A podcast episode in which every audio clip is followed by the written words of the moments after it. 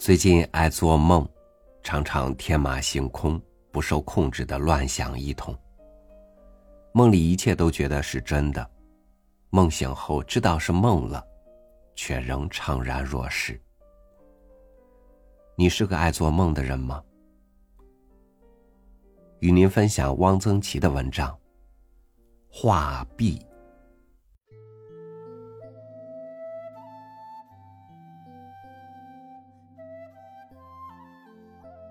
有一商队从长安出发，将往大秦。朱手素排行第三，有货物十驮，以副队同行。这十个驮子装的都是上好的丝绸，象眼方盛，花样新鲜，海溜石竹，颜色美丽。如到大秦，可获巨利。驼队到了酒泉，需要休息。那酒泉水好，要把皮囊灌满，让骆驼也喝足了水。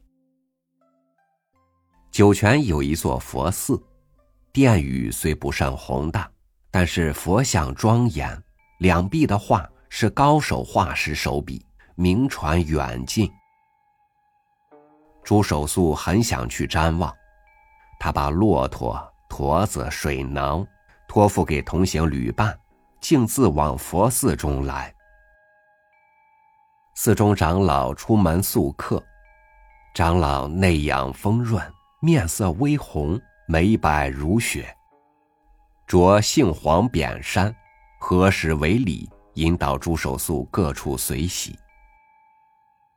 果然是一座优雅寺院，画栋雕窗，一尘不到。街前开两株盐柏，池边冒几树菖蒲。进了正殿，朱手素慢慢地去看两边画壁。西壁画鬼子母，不甚动人；东壁画散花天女，花雨缤纷，或飘或落。天女皆衣如出水，带若当风，面目姣好，肌体丰盈。有一垂发少女，拈花微笑，樱唇欲动，眼波江流。朱手素目不转瞬，看了又看，心摇意动，想入非非。忽然觉得自己飘了起来，如同腾云驾雾。落定之后，倚在墙上，举目看看，殿阁重重，极其华丽，不似人间。有一老僧在座上说法，围听的人很多，朱手素也杂在人群中听了一会儿。忽然觉得有人轻轻拉了一下他的衣袖，一回头，正是那个垂发少女。他嫣然一笑，走了。朱手素尾随着他，经过一道曲曲折折的游廊，到了一所精精致致的小屋跟前。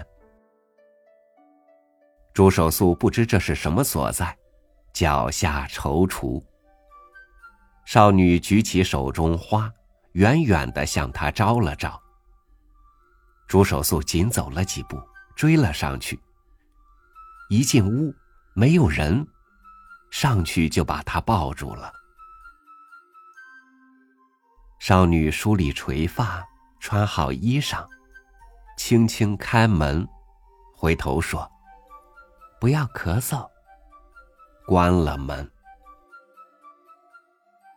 晚上，轻轻地开了门，又来了。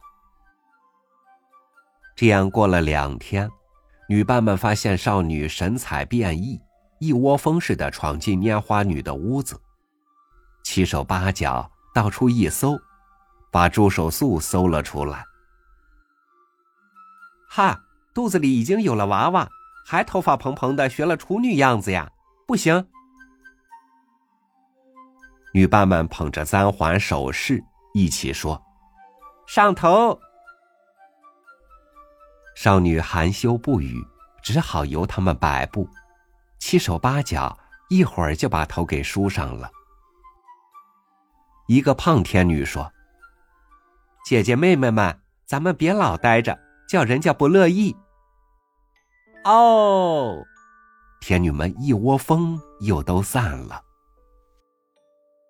朱手素看看女郎，云髻高蹙，凤环低垂，比垂发时更为艳丽，转目流殄，光彩照人。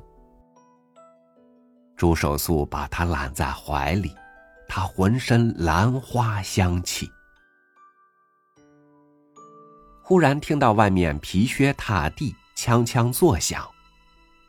女郎神色紧张，说：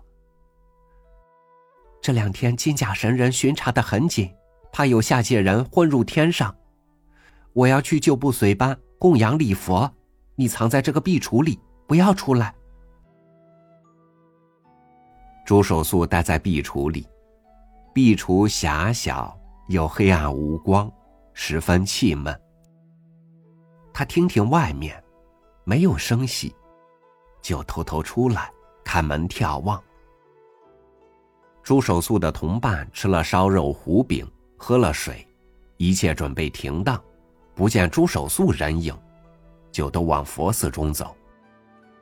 问寺中长老可曾见过这样一个人。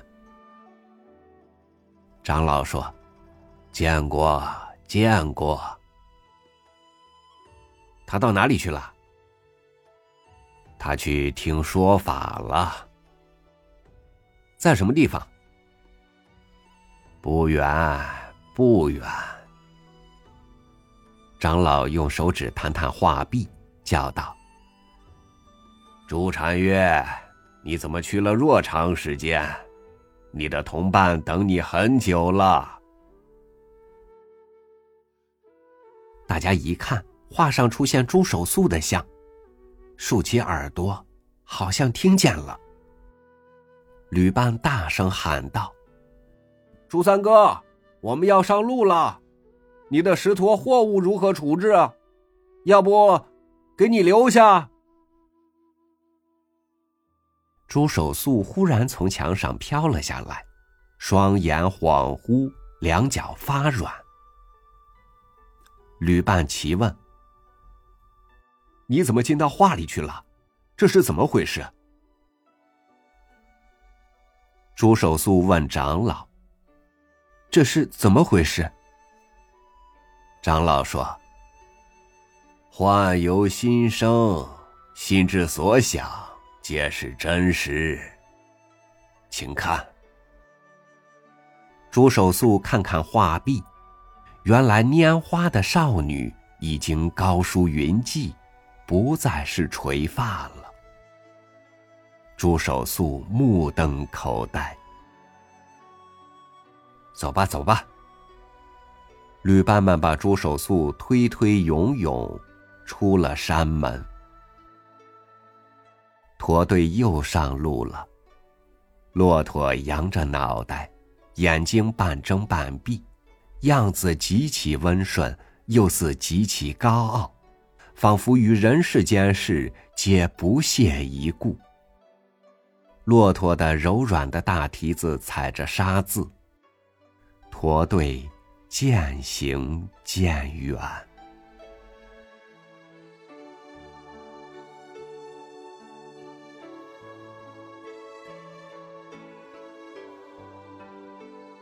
你说，那些我们做过的梦会是真实的吗？